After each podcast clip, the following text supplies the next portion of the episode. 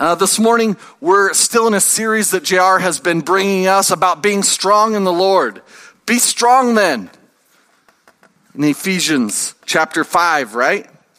Be strong. And JR's led us in that the last couple of weeks. I want to begin by saying I'm not a tree expert. I'm no tree expert, but I have dug into some of the expertise of trees this week, and I'm thankful that there's a lot of tree experts that make all their information and their knowledge available online. I am grateful for them and their information and what they share. Uh, why roots? Why trees? I wanted to look specifically at the root system of trees because I wanted to look at and see how trees are nourished what the function of roots are, how important, how critical they are to trees growing, and how they feed the tree, and what allows a tree to remain healthy. I'm concerned about my neighbor's tree. I don't think he's listening today, although Although Bob would probably appreciate it, he and I both have been sharing a concern for his tree that's on the side of our property because it's held together with two ratchet straps. It's a massive maple and it has this massive extension out one side, but it's splitting down the middle. And those two ratchet straps are trying to help hold that thing together and extend its life. Root systems are an important part to the health of a tree.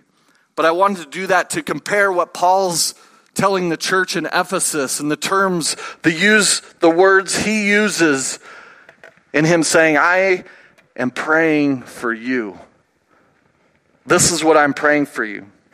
You may be like me and not realize just how deep tree roots can grow. As I was reading and digging into it this week, I came across this study that said this Örjan Stål, a tree researcher in Stockholm, who made an exhaustive study over 500 trees that had root and utility conflicts. He regularly found roots at depths uh, of depths of seven to nine feet, and the deepest root he encountered was at 23 feet. His team found numerous examples of trees reported to be growing roots to over 33 feet in the ground, and one report of a tree that grew roots to a depth of 174 feet into the ground. Apparently, roots of trees can grow as long as possible as long as the conditions are right, as long as there's water and oxygen and good soil compaction, good soil condition. And one of the number one limiting factors, even Jesus refers to in a parable, is about is about hard soil and soil compaction and the condition of soil. Scripture calls us to be rooted. Paul's calling us to be rooted in the love of Christ. We're going to look at rootedness in Ephesians chapter 3. You can turn there this morning, Ephesians chapter 3. And Paul's desire is that we would understand, that we would experience a togetherness, that we would experience Christ's love and be filled to the fullness of God's love. In Ephesians chapter 3, beginning in verse 14, he says, For this reason I kneel before the Father, from whom every family in heaven and on earth derives its name. I pray, out of the glorious riches, he may strengthen you with power through his Spirit in your inner being, so that Christ may dwell in your hearts through faith. And I pray that you, being rooted and established in love, may have power together with all the Lord's holy people to grasp how wide and how long and high and deep is the love of Christ. And to know this love that surpasses knowledge. We're going to be coming back to that. That you may be filled to the measure of all the fullness of God. How many of you would agree with me? Those are great things for someone to be praying over you Those are great things for us to be praying for others. And I wonder if Paul sometimes in his prayers isn't just naming, like he does in some of his letters, naming the White family and the Osborne family and praying the fullness of Christ into them, praying that there would be a togetherness with the voids, right? And with the fruits, that in the togetherness, they would experience the power and the fullness of God's love for them.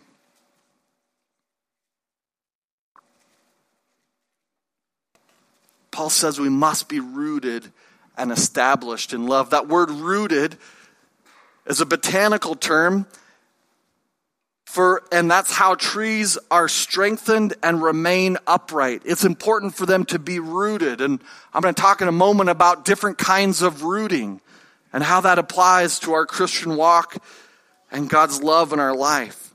But he also says with that word rooted established, which is an architectural term. And it means the foundation upon which something else is built. All the construction around town the last several years and in our valley, the homes, the big buildings downtown, the great northern town center over the last 20 plus years that that has gone up. They start with the foundation. And the foundation itself is poured and it has to be right for the rest of the building to go up. The foundation isn't something that's widely seen by all the rest of us. It's not the part of the architecture that's admired the most, but it's essential. We need to be rooted. We need to go deep and be strong enough to build the structure of our lives upon the love of Jesus Christ and the fullness of his love for us. Paul desires that together with the church, together with all the Lord's holy people, that's only the church, that together we grasp how wide, not just you on your own, in your own alone time on a mountain, how deep, how wide, how long. What's the height? What's the depth of God's love? But that we need to grow together. Spiritual growth is not meant to be just our own personal relationship with Christ. There's a togetherness to it. A common question people ask, or something they say to themselves even, is Do I need church? Do I need church? I suppose what some of them are saying is Do I need church to be saved? Can I just know and experience the love of Christ? Do I need to be a part of a community of believers in order to go to heaven? I suppose that's what some of them are asking and wondering. But others are genuinely asking, do I need the church, period? Particularly after ex- poor experiences. After the church hasn't met their own expectations, there's a question in our heart do I, do I really need the church? I need Jesus, but do I need the church? Paul has some things to say about that.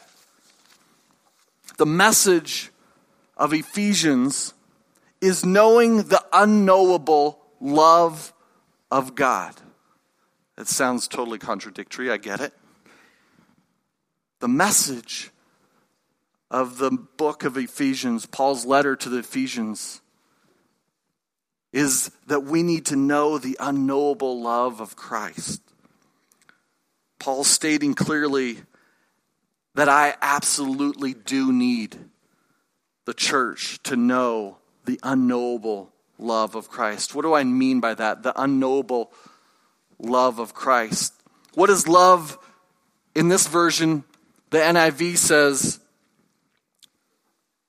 is a love that surpasses knowledge. To know this love that surpasses knowledge. The New Living Translation puts it this way May you experience the love of Christ, though it is too great to understand fully. What could that mean? May you understand. It is God's desire that we would understand and know the love of Christ. It's saying to the fullness of God. So is it understandable or is it not? It's the kind of knowing that some things have to be experienced to know. God's love is like that. The isolated Christian, let's call them, can absolutely know something of God's love for them. However, the isolated Christian that I'm calling them can only know so much. And they're limited by the they're limited in knowing the measure of God's love for them by the limit of their experience with God and with others, with the church. And that's why Paul masterfully inserts the word together with all the Lord's holy people, together with the church. When you are single, you understand love as love between family and friends. When you fall in love, you experience another dimension of love that was unknown to you, though maybe somebody's explained it to you. Though maybe someone's shared their story to you and it's touched you and it's moved you and it's something you've desired, you can't know that kind of love without experiencing it with someone else. And when I became a parent, when that little baby Adela, that little girl, was in my arms, you parents out there, you know that first experience, expansion of love in your heart. You felt them kick, you felt them move, and now they're in your arms. And love has left its mark in you and on you but it has to be experienced. Daddy boot camp was great. It helped me, it helped prepare me. But I couldn't know the expansion of that love from daddy boot camp. I had to experience it with someone else. When you're a grandparent, you experience a whole nother dimension of love. I'm not a grandparent like JR and Janny watching them Friday night as we gathered as couples and watching them dote and care for little Emerson and the love that's in JR and Janny's heart for that little person. I can study it, I can watch it, but I can't know it until one day, one day, I will experience it soon enough. Not too soon.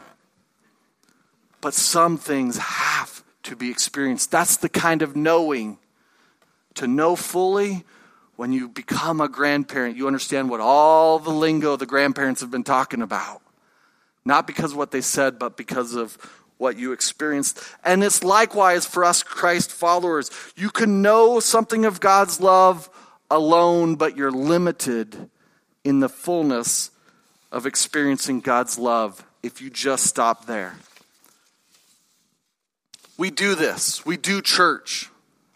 We gather together with other people who believe that Jesus Christ really did die and give his life that I would be set free. We gather together because we believe that Jesus really did raise from the grave.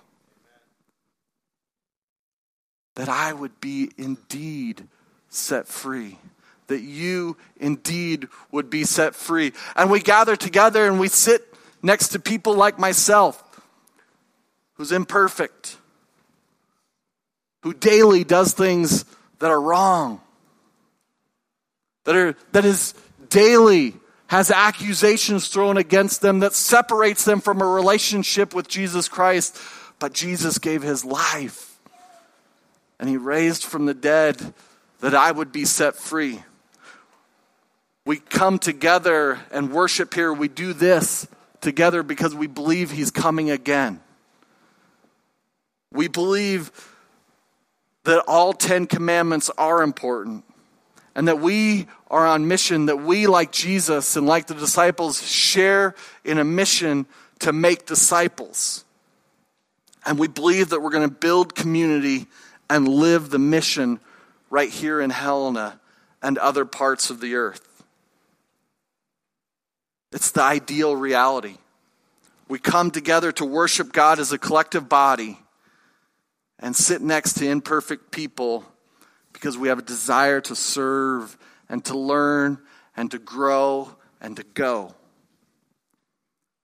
But we also grow when we encounter difficulty and struggle and difficult situations that give opportunity to difficult conversations. Those are times that we grow as well. Not just in worship service, not just in hearing a message, not just in corporate gathered together prayer meetings or elder meetings. We also have opportunity to grow in difficulty. I ask myself, where else could we learn life's lessons if not in a safe environment? Where we are here to encourage and support one another. I believe the church is to be the training ground for our real life lived out side of here. In a way, this is like a greenhouse, maybe. Marv has started his sprouts and they've come on a little faster and a little bit more successful than they have in the years past. He notified me this morning, you might be getting peppers sooner than you're used to. Heads up. What if this environment was so safe? There was so much encouragement and comfort and tolerance and a commitment beyond the stress of unmet expectations, difficult conversations, that it were still safe and valued to grow. But a problem is that we do have the expectation of perfection. We expect the church to be perfect. We expect church leaders to be perfect and to have the answers that we don't have. And maybe it's okay for me to say things that aren't necessarily right or kosher, but not the church. They can't say things like that, even from here. And too often, people decide to turn those into reasons for division and reasons to leave and reasons not to connect and reasons not to go further into a deeper conversation that stimulates growth, that stimulates development. And they forsake the growing opportunity and forsake the going opportunity. Doesn't matter whether we believe it or not. Paul's saying some things here that he absolutely does believe. He's saying this kind of love, this godly kind of love, this biblical kind of love, this kind of love that's supposed to be experienced together in the church surpasses knowledge. Can't be taught, can't be explained, has to be experienced. In my own life, I've often wondered how else can a person from an abusive background learn to love God and to love other people? My own answer is only because of this kind of love. Because of a godly kind of love that's expressed through people, that's lived and experienced with people of safety, people of encouragement, of strength. And when I say something stupid or something that doesn't make sense, they continue to love me and to believe in me. When they see my weaknesses, they choose to not run away, but to draw closer, to strengthen, and to come alongside, and to show a godly kind of love that's committed, that's in covenant, that's worth experiencing. It's a biblical kind of love that's together. You've probably already heard this, but bear with me because it's worth reminding ourselves. In my research, I found redwood, this little reading here. Redwood trees have shallow root systems that extend over 100 feet outwards from the base. intertwining with the roots of other redwoods. They like to live next to each other as families and intertwine their roots with each other. One might think that a 350 feet tall tree would need deep roots, but that's not the case at all with the redwoods. Redwoods are able to reach such great heights in part due to the tight tree groupings called tree families. The roots may only go down 5 to 15 feet, but they branch outward to find their buddies. They interlock roots in this group, which allows for much more stability as well as nutrient exchange one to another. Spiritual maturity comes from alone time with God. Spiritual maturity comes from your time spent with God that's like a deepening of your roots in God, a deepening of your roots spent in the scriptures, spent in the word, and spent in prayer. Christ like maturity also comes along with time spent with others, spreading out our roots with people in ministry and in serving together. Many Christians have deep roots that go deep. They connect well with God. They don't branch out well with others. They don't, they're unwilling to interlock and share their lives with buddies, with lifelong friends, to submit themselves in deep relationship and experience intimacy with others. And by the lessons of the tree, it weakens their stability and is an inability for them to be fed like God wants them to be fed.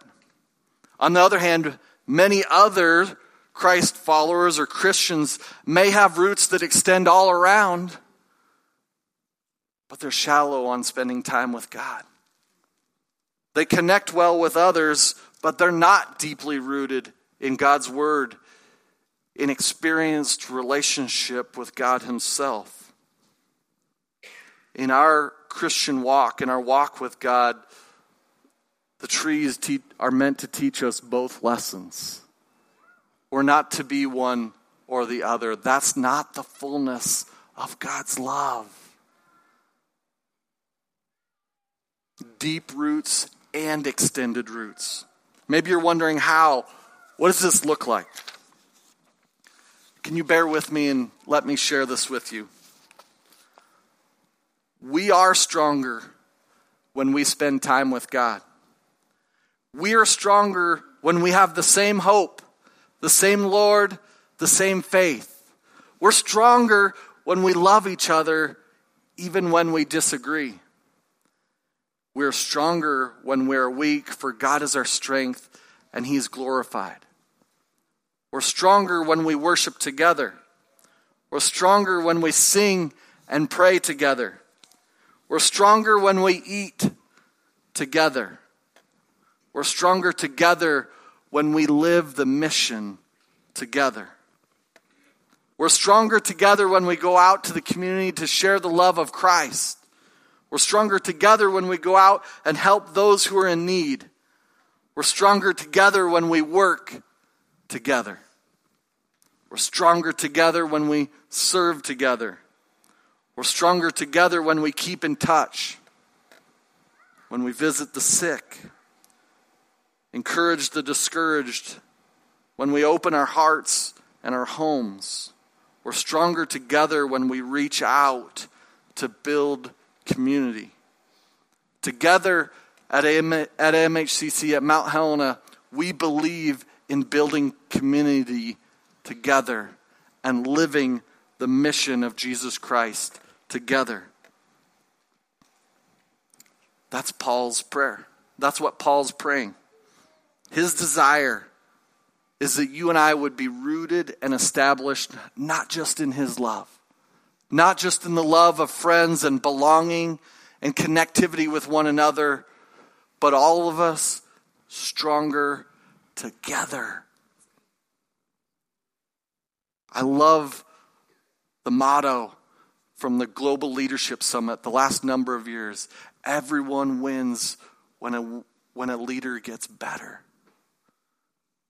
But likewise, everyone experiences God's love when one of us experiences God's love and our love together with us. It's a win for all of us.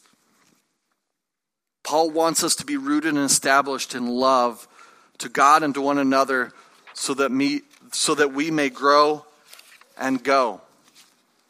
One, to know who God is. Two, to grow in his likeness together. And three, to go make disciples together. I want to close this morning by sharing with you something I'm very excited about. And that's our Go edition of small groups happening this spring. Beginning on Sign Up Sunday, April 3rd, we're going to be launching this edition of our small groups in addition to what we're currently offering in small groups. This is going to be another avenue, another offering, another opportunity, in addition to the various levels of groups that we already offer the levels one, two, three, four. Groups like Victoria Sparks Lowry's Mommy and Me group. Mommies and their young kids are getting together and experiencing connectivity and relationship and encouragement and strength with one another in her living room. I love it. I love it. Groups like the Bible studies we currently have going, going. And the opportunity to join ministry teams here at Mount Helena. We're going to continue to offer those groups, but we're also going to offer small groups who are gathering for the purpose to go. They're small groups we're asking, asking you to join for a minimum of just four weeks. We're asking that each group, over the course of seven weeks between April 3rd and even Memorial Day weekend before summer kickoff, if you will, we're asking that you would gather four times in the first week to connect. And I hope that you actually meet other people here at Mount Helena. Maybe some of you first service people could meet some of the second service people that way. Right? In the first week that you would connect and that you with one another and that you'd begin to throw out ideas. What can we do to go? Where are we going? Where does God want us to serve together? In the second week, that you would put together a plan. You'd plan something together, and in the third week, you'd go and do it. And what in the fourth week, then? That you'd come back together and celebrate and share, maybe even with another group. We'll be going as small groups out into our Helena community to connect, to serve, to give, to love, to help other individuals families, or organizations. It might include a local school, a charity, cleaning at God's Love homeless shelter, building with Habitat for Humanity, repairing a car to give it away to somebody, helping an elderly neighbor with spring cleanup. Maybe, maybe you're group will hold a garage sale of all your own donated items to give the proceeds away to a widow or to a single parent who's in need, who could use the money from a garage sale and has no energy or time to organize one and put it together. We want to connect together. We want to plan and go and celebrate together in these go groups. What'll make this happen? We need participants and we need leaders. It's my hope, it's my desire that every single person at Mount Helena is in a small group in this spring. It couldn't be easier in the terms of time to come together in just four over four weeks over the course of seven or eight weeks to meet other people to go do something and share something together, to experience it together. Maybe you've never been in a group before. This is a superb opportunity for you to join a group. And we need leaders in order for this to happen. We need leaders. For, in order for everybody, if everybody took us up on it, to be a part this spring, to go out into the community and be a part, then we need more leaders than we're used to having. At any given point, we've had 19 or 20 in one season, even more than that, small groups. But I'm really hoping that we need even more leaders than that. Maybe you've never led a group at Mount Helena Community Church. I also want to say, I hope that it's never been easier.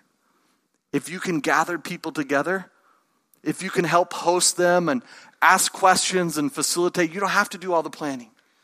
You don't have to do check into all the information and all the coordinating that needs to happen. You need to help share the responsibility in the group. Give people opportunity to come together and to go together. Leader app- applications or signups uh, are going to be due in, in three Sundays from now, March 20th. If, if you'd at all consider it, please check out our website. Check out the information that we have there and coming out this week. We'll have a flyer available next week with more information and details uh, at the Welcome Center. You can pick that up. Please consider leading. And if not leading, consider participating in a small group this spring. I'd love there to be such great stories that it would necessitate us coming back together and sharing the great opportunities, the great things God's done in us through small groups this spring. As we dismiss, I want to remind you of just a couple of things. If you're a guest this morning, I want to remind you, you're invited to join JR, our senior leader, and uh, some of our staff and elders in there for Link. Uh, that'll be starting right after service. Two, if you have kids in the back in Children's Church, please be quick uh, to pick them up after service. And our prayer team will also be available here to the side uh, of the stage if there's something that you would like to pray about. Maybe it's praying about whether you should lead or participate in a small group. The prayer team's happy to pray with you. Thank you for joining us and being with us this morning. Thank you so much. God bless you and have a great week.